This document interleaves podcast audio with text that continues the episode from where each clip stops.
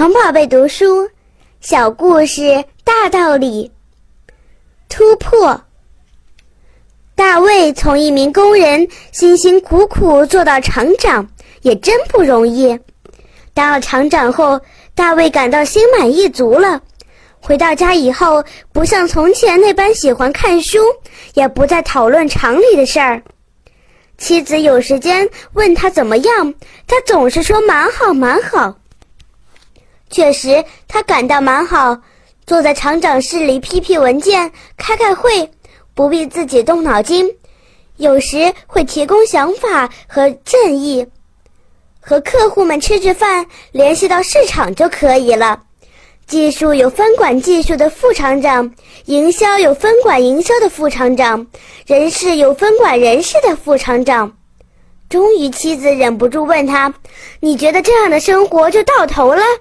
你以前的进取心都到哪儿去了？听了这话，大卫一夜没睡。他终于明白了，人生应该是一个不断奋斗、永不停息的过程。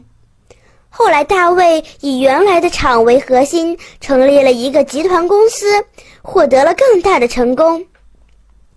这个故事告诉我们，很多人在取得了一些小成绩后，往往会感到满足。安于享受而不思进取，从此以后便无法突破自我。自我的成长应该是一个不断超越、不断升华的过程，不要满足于一些小小的成绩。在人生的道路上，需要不断的给自己设置新的目标与期望。